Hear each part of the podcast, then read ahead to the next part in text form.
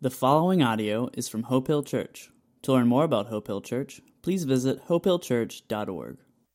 All right, as you turn in your Bibles to Luke chapter 10, uh, we're going to continue our series called Bless. Uh, we're in the middle of a bigger series called Gospel Shaped Outreach. Uh, we are here for one main reason, and that is to help point people to Jesus in the way we live, in the time we spend with people in the way that we serve people. Bless stands for begin with prayer, listen with care, eat. Oh, I'm going a little fast today, sorry. Eat together, and that leads us today to understanding the importance of serving with love. In 2011, the nation of China was rocked by a tragic incident. A little girl named Wang Yue, uh, lovingly called Yue Yue by her family, found her way into a very crowded alley and was hit not once but twice by vehicles passing by. Over the next several minutes, security camera footage would capture 18 different people who would walk right by little Yue Yue. Some stepping right over her, some veering out of the way as to not hit her again. And it was several minutes that little Yue Yue laid there broken and, and, and, and, and bleeding on the ground. A, a peddler eventually came by and picked little Yue Yue up and took her to the hospital. Unfortunately, eight days later, Yue Yue passed away. The news of this story and the footage from caught from the security cameras uh, circulated the world through the internet. And this incident, China has called for itself our Good Samaritan problem. Uh, since then, this has sparked something in the nation of China where they're trying to become a nation that is not quite so apathetic. Some can look and see this circumstance as a problem China has, but the truth is, is it's not just a a problem for China, it's a worldwide problem. It's an ancient problem because it's a human problem. In and of ourselves, we are wired to be selfish people, thinking about what we have going on, what we have to do, where we have to go, and many times we'll just walk right on by somebody in need. Have you ever been there? Unfortunately, that's the case even for myself. Many times our schedules are full, our, our, our time is, is, is short, so we get on and about the things that we feel are important and often overlook or neglect the things that are right before us. In our passage today, Jesus is speaking to one of the religious experts of the day. And he paints a picture in the parable, very well known parable, called the Good Samaritan. And Today, my hope is that as we understand the depth and the need for us to be people that are about sharing the gospel with any and everyone who God has placed around us, that we would see the importance of going out of our way to serve one another. In the book of Luke, chapter 10, it says this. I'm going to start reading in verse 25. On one occasion, an expert in the law stood up to test Jesus. Some of your versions may say a lawyer. This isn't a legal lawyer. This is a religious person who knew the Old Testament back and front. And he heard that Jesus was a teacher, and he wanted to test him to see if Jesus really knew what he was talking about. So he stands up and he tests Jesus, and he asks Jesus this question. He says, What must I do to inherit eternal life? I want you to underline that word do. This question really sums up mankind. What must I do to get to that next step? What must I do to reach the next goal? What must I do to achieve whatever it is we're trying to achieve? In John chapter 6, right after Jesus feeds the 5,000, the next day they're looking for Jesus and they're, they're, they're coming after him and, and they're looking for for fries because they had the burger the day before. Do we get fries with that? Said it anyway. Um, um, they come to Jesus, and Jesus says, You know, you guys aren't looking for me for me. You're not looking for me because of who you think I am. You're looking for me because you want your belly full. You need to stop trying to live for food that will just simply pass away and leave you hungry again. Instead, you should live for food that will never fade. You should live for the bread of life, and I am the bread of life. And so they asked the question, the same question that the, the expert in the law here. They said, Okay, Jesus, then what must we do to have this bread of life? The, it's been said that the difference between Christianity and all other religions is two letters. The letters are the word found in the word done. The difference between Christianity is do and done.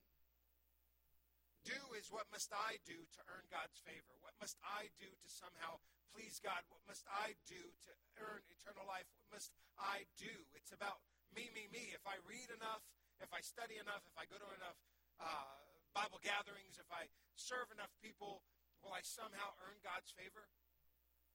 Can I do enough so that I'll have eternal life?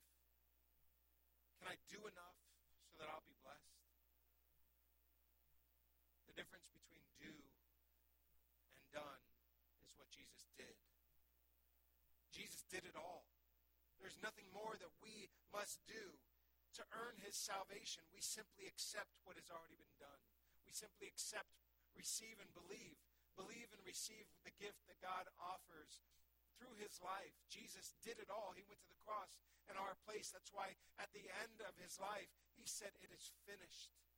All that needed to be done was done. And he offered up his life in exchange for ours, for any who would believe it. But Jesus meets this man in the line of his questioning. And when the man says, What must I do to inter- inherit eternal life? Jesus says, What is written in the law? If you're an expert in the law, you tell me. What do you find written there? How do you read it? How do you interpret it? And the man answered Jesus, verse 27, said, it says we are to love the Lord God with all our heart, with all our soul, with all our strength, and with all our mind. And we're to love our neighbor as ourselves. This expert in the law is quoting from Deuteronomy and, and the book of Leviticus. He had studied these laws, he knew these laws, and he wasn't about to pass a test issued by Jesus. He was the one here to test Jesus. And so, he throws it out there. And Jesus, again, meets him right where he is. He says, okay, that's the right answer. So do that. And you'll live. Do that. Do you are you telling here to tell me today that you love God with all of who you are? All the time, always? Are you here to tell me today that you love every neighbor? You love every person that I've put around you? You love them always? How many of you would say you love God always and love others always? That's a hard, hard thing to claim. We all fall short. The scripture says.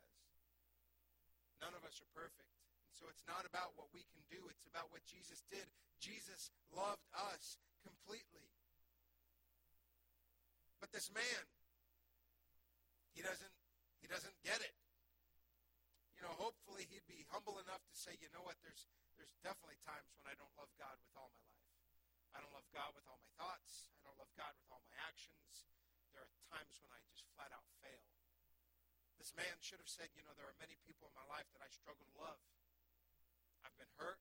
There's unforgiveness in my heart. There are people that I, I have a hard time getting along with. That's what this man should have done. So, Jesus, tell me, what, what, what can be done if I can't do that? But that's not the approach he took. Instead, he questions Jesus again and wanting to justify himself he asks Jesus in verse 29, he says, So who is my neighbor? Who am I supposed to love? And Jesus tells this parable, and he says this. In reply, Jesus said, A man was going down from Jerusalem to Jericho. There was a road, and, you, and, and for those of you who go to Israel, maybe you'll see this road. It's known as one of the most dangerous roads in the area. Uh, very windy, very steep, a long journey from, from uh, Jerusalem to Jericho, and there were many places where you could be hijacked, where robbers could hide. This man was traveling this road, and there came a place where he was attacked by robbers. They didn't just steal from him, they beat him, they stripped him. They went over and above. They stripped him, they took his clothes, they beat him, and they went away, leaving him for dead. A priest later passed by, going down the same road. And when he saw the man, he passed by on the other side of the road. So too a Levite, when he came to the place and saw, he passed by on the other side. These were the. But a Samaritan, I'm sure this caught the attention of this Jewish expert in the law. Samaritans were ridiculed, they were rejected, they were outcast. They lived in Samaria, and if uh, a Jewish person was traveling to the other side of Samaria, they would, instead of going through Samaria, they would walk around because that's how much they just despised anybody from that people. So Jesus says there was a good Samaritan. This good Samaritan comes, and as he travels, and he comes to where the man is, he sees him and he takes pity on him. When he went on, he went on to bandage his wounds, pouring on oil and wine. Then he put the man on his own donkey. He brought him into uh, an inn to, and took care of him. The next day, he took out two denarii and gave them to the innkeeper. Look after him, he said, and when I return, I will reimburse you for any extra expense that you may have. Jesus then says to those present, Which of these three do you think was the neighbor to the man that fell into the hands of the robber?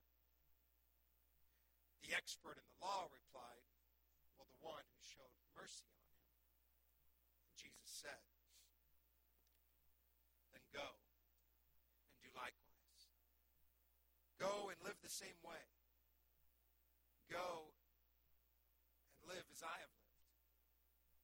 Jesus came to seek and to save the lost. He came to serve those who were often rejected and ridiculed by everyone else. And there's there's the picture of the heart captured in this parable. And there's three attitudes of, of men that we can see. The first group is the robbers. These are those who are cruel, and we can be cruel. You don't have to be a robber and beat someone up to be cruel. You can simply just be greedy and covet what others have. Jesus said in Luke chapter 10 30, he said, A man was going from Jerusalem to Jericho, and he fell among robbers who stripped him and beat him up, and they departed, leaving him for dead. The attitude of these robbers was, or is, What's yours is mine, and I'm going to take it. I'm going to do whatever I have to do because I want it. And maybe you would never steal anything, but have you ever had that feeling of bitterness towards someone who had more blessings than you thought they deserved? Who had something you wanted? This is the seed that leads to greed. And Jesus said, Watch out and be on guard against all kinds of greed. For a man's life does not consist in the abundance of his possessions. Later in Luke, he would go on to say that be careful because of where your heart is. Your heart will be where your treasure is. What is it that you treasure? What is it that you crave for? What is it that you desire? Is it the things that you feel are due to you? I've lived a good life. I deserve this. It's mine. I'm going to take it if I have to. The attitude of the cruel is what's yours is mine, and I'm going to. The second attitude that we see revealed here in this passage is the attitude of calloused. A heart that's grown hard and cold towards the needs that are present in the world around us. We see this in the life of the priest and the Levite. These were two individuals who were given the responsibility and the duty to care for people. And in some ways, you can think that they were justified in their action. There were strict laws that if you had been around a dead body, you would be unclean and therefore unable to fulfill your duties. And so rightfully so, as a priest or a Levite comes by, you know, I've got people to care for. I'm sure somebody else will come and help you, and they keep going on their way. Kind of like the story last week that Gary told us about Jesus helping the woman who was bleeding. He had a mission, he had a direction, he had an agenda, he had a date at, at, at Jairus' house, a very important man, to care for that family and their need there. And on the way, he's interrupted by some beggar woman who's been bleeding for 12 years. And Jesus could have easily said, Woman, leave me alone. I've got business to attend to. But that wouldn't be Jesus. Jesus heals this woman. He stops his agenda and he pauses and he takes care of this woman in her t- place of need. The attitude of the calloused is what's mine is mine. And I need to keep it. I don't have the time right now to, to care for you. I don't have the resources right now to help you in your time of need. So God bless you. And we move along. In some ways, this attitude is justified. It doesn't always look that bad, but God blesses us so that we can be a blessing. Philippians 2, it says, Do nothing out of selfish ambition or vain conceit, but in humility consider others better than yourselves. Each of you should not only look to your own interests, but also to the interests of others. In the back, we have packets representing over 100 families who aren't in other parts of the world, who aren't in destitute places. They live in our backyards. Some of these family members attend this church. Some of these family members, they go to school with our children. And the biggest difference between many of these families is they simply just don't have enough income to give their children the bare necessities. A child asking for a towel for Christmas Let our hearts not be cold and calloused. Let us heed the words of the prophet Jeremiah, who said, Pray for the city and bless it. Pray for the city where I've carried you. For in its prospering, you too will prosper. Let us be people who are not calloused, but instead, like the third category, let us become compassionate. We are called to be compassionate. The word compassion is the word splanchnizomai. I say that a lot here. It's one of my favorite words. It's where we get the word spleen from for some reason. It means to be moved to action from the inside. When you see something, someone in need, it hurts you so much that it compels you to do something about it. This is the kind of compassion that Jesus had for us scriptures say that he saw us as sheep without a shepherd, wandering away, wandering astray. And he came down to be that good shepherd. It was out of compassion for us that moved him to action. And this man, the Good Samaritan, reacted out of compassion. Luke 10 33 says, But a Samaritan, as he journeyed, came to where he was, and when he saw the beaten man, he had the attitude of the compassionate is not what is yours is mine, I'm going to take it. It's not what is mine is mine and I need to hold on to it. It's instead what is mine is yours. And I'm going to give it. In order for this Samaritan to be able to act out of compassion, he had to do a few things. The first thing he had to do was stop. He was likely a, a businessman. He was on his way, journeying. He's riding his donkey. He's got his belongings. He's got things. He's got places to be. He's got things to take care of. But he stops.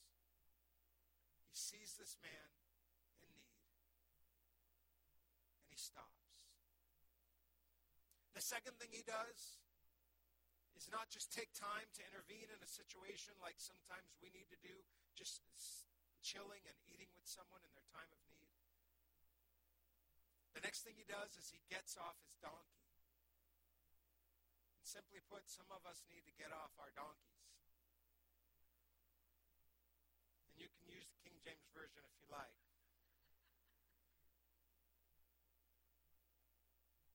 Many of us sit back. You know, things are all good on the home front. I can relax now. Let us not just think of ourselves and our families. Let us get up and be busy doing, joining God in the work He's already doing. Let us get off our donkeys and get involved in the, the life transformation that God calls us to and the lives of those He's placed around us. He doesn't only get off his donkey, he goes to the man and he touches him. This man is naked. This man is beaten. This man is half dead. And the Samaritan goes and he loves on him. He touches him. He takes care of his wounds. He picks the man up. He puts the man on his donkey and he takes the man into town. It goes on to tell us that the next day, so he spent the whole night caring for this man. He checks this man in and he doesn't just hey, buddy, I, am wishing you blessings. I'm on my way. He stays there. He cares for this man. And the next day, he gives the man, the innkeeper, two denarii. A denarii is worth a day's wage. It's a good chunk of change. It's not like, you know, a handful of quarters. This is a good amount of money. And he gives him two denarii. Archaeologists uh, found uh, charts that kind of broke down the cost of certain things in biblical times. You know how much it cost to stay in an inn back then? One thirty second of a day's wage. The Samaritan gave the innkeeper two denarii, covering 64 days if needed. Not just a couple days or a week or two. I'm here to care for you, buddy. 64 days in the end paid for. And not just that, he says to the man, and when I come back, if there's any other expenses, let me know. I'll take care of it. That's going above and beyond. I felt good a couple weeks ago. I was leaving Taco Bell. I got myself a three taco. Um, Brandon doesn't know this. I was hungry. I didn't wait for dinner. I got myself a three taco meal, and I pull up to the light. I'd already shoved two tacos down. I had a taco left and an empanada. Those caramel apple empanadas are really good. there was a guy there in the corner asking for money. So I was a good Samaritan. I gave him my leftovers. Who are we to think that's enough? This man paid for 64 days and said, if there's any other expenses, put it on my tab. Does that remind you of anybody? Somebody that'd be willing to give, pay for everything we've ever owed? Someone who would be willing to give up everything they had to bring us hope and healing? That's Jesus. Jesus is the one who said, I'll pay for every debt you've ever owed.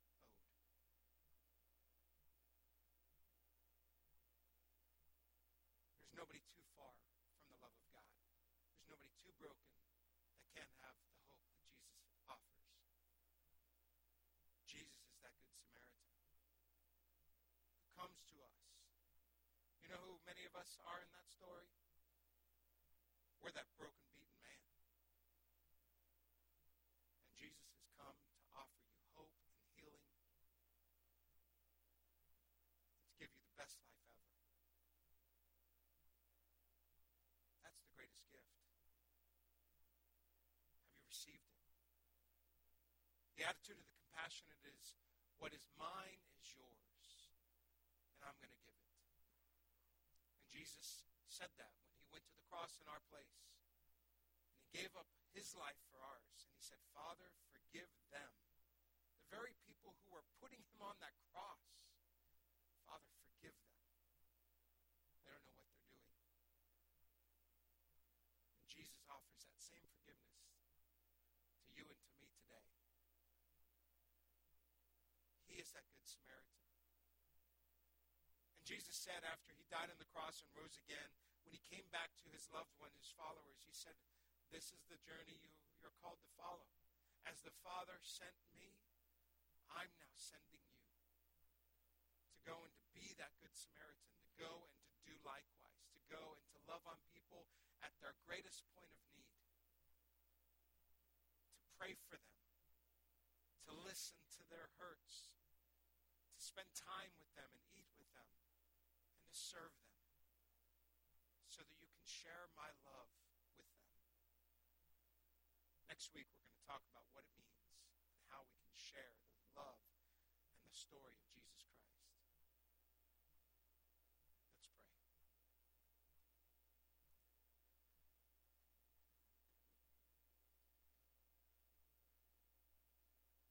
Father God, it is our hope that you would help us to become the people of compassion that you call us to be, a people that would be about blessing those you've placed around us, a people who would be about serving those you've placed in our life who, who need you.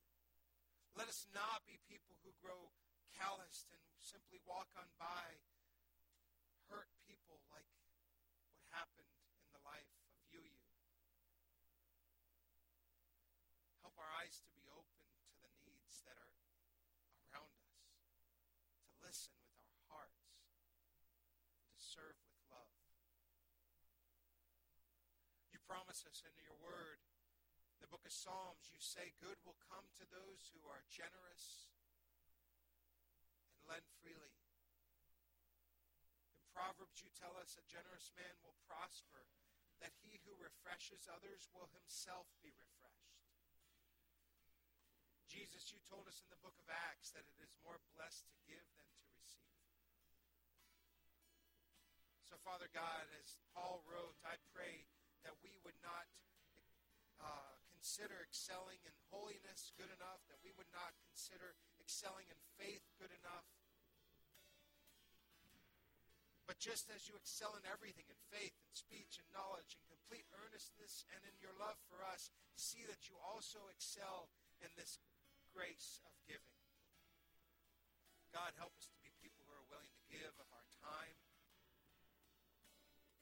give of our agenda, to give of our resources, to give of the things that you've blessed us with, realizing that you've blessed us so that we will be a blessing to others.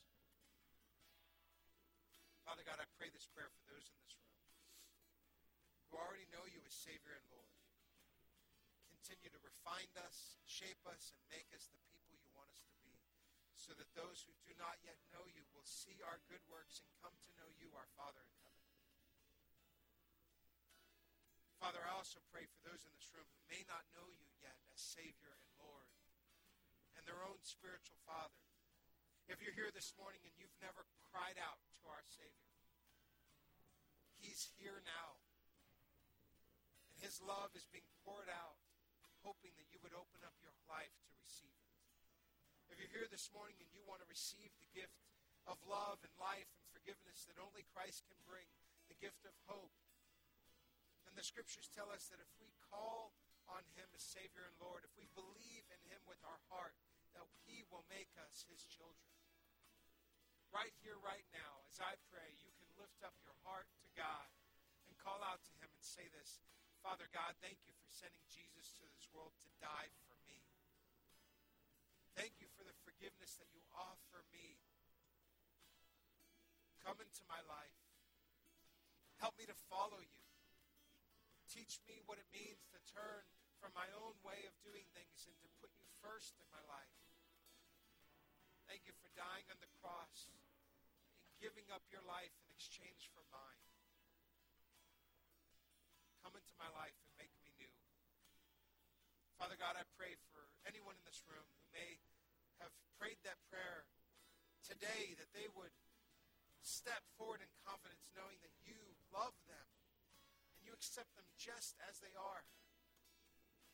You're here to give them hope and love and a life full of meaning and purpose.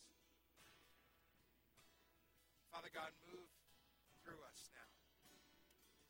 shaping us and making us the people you want us to be, to be out there blessing and serving others so that they will come to you.